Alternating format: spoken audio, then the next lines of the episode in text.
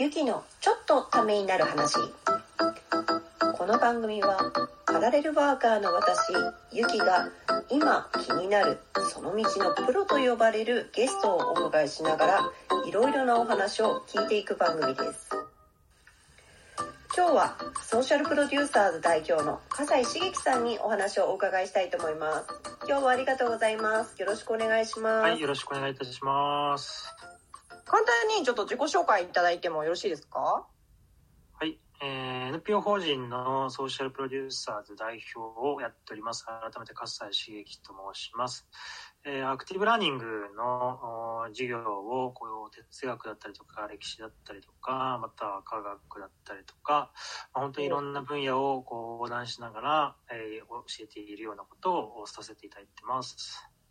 あそんなにいろいろやってるんですね。ちょっと知りませんでしたなるほど。最近は、まあ、アート思考とかデザイン思考とかもやってますね。ああ、なるほど。それはそういう方から来てるんですね。うん、すいませんでした。あの、関西さんとは勉強会でお会いしたんですけど、うん、アクティブラーニング以外で今言ったような取り組みっていうのは、細かく言うとどんな感じに取り組まれてるんですか？まあ、基本はアクティブラーニング系で、えっと、本当にこう、リベラルアーツって言われるような、まあ、こう、教養全般をこう人が面白く楽しく学べるようなことをやってるんですけどもあとはハーバード大学の、えー、リーダーシップ論を教えてるマーシャル・ガンツ博士っていう方が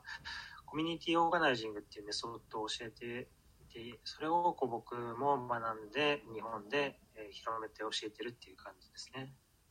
すごいなんか難しそうな感じがしてきました。私自身はなんかアクティブラーニングについては本で読んでちょっと、まあ、ネットでも見たりとかしてたぐらいで実際に触れてみたっていうのはあの笠井さんとお会いした勉強会が初めてだったんですけどちょっと世の中の人もそんな感じの人とか何それとかっていう人って結構多いかと思うんでちょっとアクティブラーニングについて簡単に教えてもらってもいいですか？どんなもんなんですかね？まあ、その、もともとはその文科省が今推進していて、まあ、本質的な学びを主体的に対話をしながら学んでいきましょうみたいなことをこう推進しているんですけども、えー、僕の認識としては、えっと、基本そうなんですけど、えっと、まあ、既存の学校教育って、えー、どうしてもその正解主義で答えがあって、でそれに合わせると、まあ、テストに点数良くなるか、まあ、先生から評価されるっていう、まあ、基本的に記憶型なんですよね。で答えがあることを記憶していく。ねうん、で、まあ、そうなっていくとおもちろんその記憶力も良くなるし、えーとまあ、いろんなことは覚えられるんだけど、まあ、果たして本人がそれをこう本当に望んで覚えてるかどうか全く別の話で。でもっとじゃあ効率的にとかまたもっとその人学んでいる学習者が意欲的に学べる方法はないのかっていうところがやはり問いででそこで、うん、えっとまあ、既存の教育をパッシブラーニングその受動的な学びというふうにした場合、うん、えー、もっと人が意欲的に学ぶ方法をアクティブラーニング、まあ、自分から意欲的に学ぶっていうところが、まあ、その対応としてこうあってで、じゃあアクティブラーニングっていうところはどうしたらできるのかと。まあ、一人一人が意欲的に学ぶということが一体学校教育においたりとか、また大人一人一人においてもどういうことなのかっていうことを、まあ、突き詰めて、これまでいろいろこう学校とか大学とか、まあ、社会人に対して、えー、いろいろやりながら研究してきて、えー、それを講義に落とし込んだりとか、授業に落とし込んだりとかしてきましたね。えー、アクティブラーニングってじゃあ国もちょっと進めてるような感じってことですか？まあそうですね。基本的にはまあ文科省がまあ大々的に、えー、まあちょっとというよりかはちゃんとこう大々的に推しているっていうこと。えー、ああ知らなかったです。あそうなんだ。なんか確かにアクティブって私その文字面で見てたんで あれなんですけど、アクティブっていうぐらいだから能動的っていう意味なんですね。受動的じゃない、なるほど。ちょっと面白いですね。笠井さんは、この、もともとアクティブラーニングとか、どこかで習ってたんですか？それとも、なんかコーチングの手法とかで、あの、出会って取り入れるようになった感じなんですか？えっと、まあ、勉強が大好きだったので、いろんな場所にこう学びに行く中で、えっと、師匠に出会いましてその方がまあ大学でその教授されていましてちょっとあのその方にですねあの、まあ、たまたま本当に運が良くてご縁で気に入っていただいて、えっと、助手をすることになりましてその方がまあ基本的に教育をこれまでたくさん推し進めてきた方ででその方はもう本当に昔からあの20年前ぐらいの雑誌とかにその取材を受けてたりするんですけどその中でももうアクティブラーニングって言葉を言っててかなり前そうそうそうすごい前から研究や実践されてる方で、まあ、その方に本当に運よくあの助手みたいな形で、えー、携わることができてでその人と一緒に、えーとまあ、4年間大学生に向けて、えーと、アクティブラーニングをこう一緒にこう実践研究をするような機会をいただいたっていうのがきっかけでしたね。おーすごい。なんかでもいいですね。そういうご縁でつながるっていうのもアクティブラーニングならではな感じがちょっとしますね。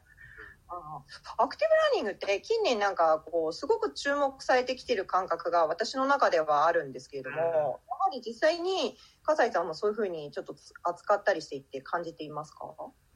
そうですね、えー、注目はされてきてるのは間違いないですね。例えば、えっ、と、まあ、英語入試っていう大学入試の方法がありますけど、まあ、そういう場合は、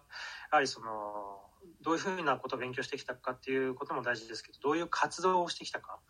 まあ、どういうふうにこう生きてきたかみたいなことの方が結構重要視されたりしますので、まあ、そういう場合はやはりそのアクティブラーニング的に自分から能動的に何かこう学んだりアクションをしたりするっていうまた社会貢献をするっていうようなことがあのすごくこう評価軸として見られてくるのでなのでやっぱりその大学入試自体もやっぱりそういうこう能動的な人を評価するようなシステムになってきてえーまあ、そういう方向に、まあ、向かってるっていうのはすごく注目されてるっていうふうに思いますね。なるほど。教育の現場だけじゃなくて、その自分が生きるのにもちょっと必要ってことですよね。自分から動いてっていう話で今で聞くと、試験にもする、ね。基本的にはその大学までの日本教育って、あの、すごくこう個人をあの評価するシステムで、で卒業して会社に入るといきなりこう仲間っていうかこうグループで成果を出せるっていう状況にこういきなり転換されるんですけどなので、あのあんまり学校教育でやってきてないことをいきなり仕事で試されるっていう意味ではやはり教育の中でタクティブラーニングっていうことをやっといた方がいいし、まあ、大人になってからだったらやはりそういうこう自分から能動的にまあ動くまた学ぶっていうことがやはりその仕事においてもまあ成果につながるまたはこう評価につながるっていうことはまああの間違いないかなというふうに思いますね。なるほど確かにその海外だと結構こう、議論をする授業みたいなのがあるって聞くんですけど、うん、日本ではないですもんね。そうですね。なかなかまあ、最近はね、ちょっとずつできてきたかもしれないですけど、それでもまだまだすごく少ないっていうのが現状だと思いますね。うん、なるほど。今までアクティブラーニングを利用した、まあ、実践の教育とかセミナーの場とかでなんか行われたことって私がまあ参加した勉強会みたいなの以外でもあったりするんですか？まあ、基本的にその年間、まあ、そのコロナ前でいうとあの、もう100回以上年間大体こう講義を人前でするんですけどその学生または社会人に対して。でそれにおいての、えっと、授業もしくは講義に関しては全てアクティブラーニングのエッセンスを入れていかにこの伝えようとしている学びが相手にとってワクワクするものかだし授業が終わった後講義が終わった後に自分からそれを研究したりとか学び取ろうとするかっていうような設計を常に心がけてやってますね。うんなるほど。そうするとアクティブラーニングだけを学ぼうとするんじゃなくてそれを取り入れてやっていくってことなんですかね。そうそうそうそう。まさにそういうことでアクティブラーニング単体を学ぶってことはそんなに機会としてはなくてそのエッセンスをちゃんとこう入れていくっていうことが大事かなって思いますね。えー、面白いですね。アクティブラーニングってあの教育の場以外の普段の生活とかでも何か使えたりとかするもんなんですか？うんまあ基本的には何でも使えたりするんですけど例えばまあ対、まあ、子供がいらっしゃる方とか、まあ、部下がいらっしゃる方に関してはやっぱりこう何か学びを提供する側だと思うのでそういう人は基本的に全員使えて、まあ、どうやったらその人がもっとアクティブに自分から動くだろうか学ぶだろうかっていうところが基本軸ででそのためのこう方法論というか、まあ、テクニックみたいなところをこう少しずつ混ぜながら相手がこうどんどん行動的になってくるっていうことですね。なのでそういう人たちは、まあ、アクティブな使えるチャンスがゴロゴロ転がってるって感じですね。えー、あ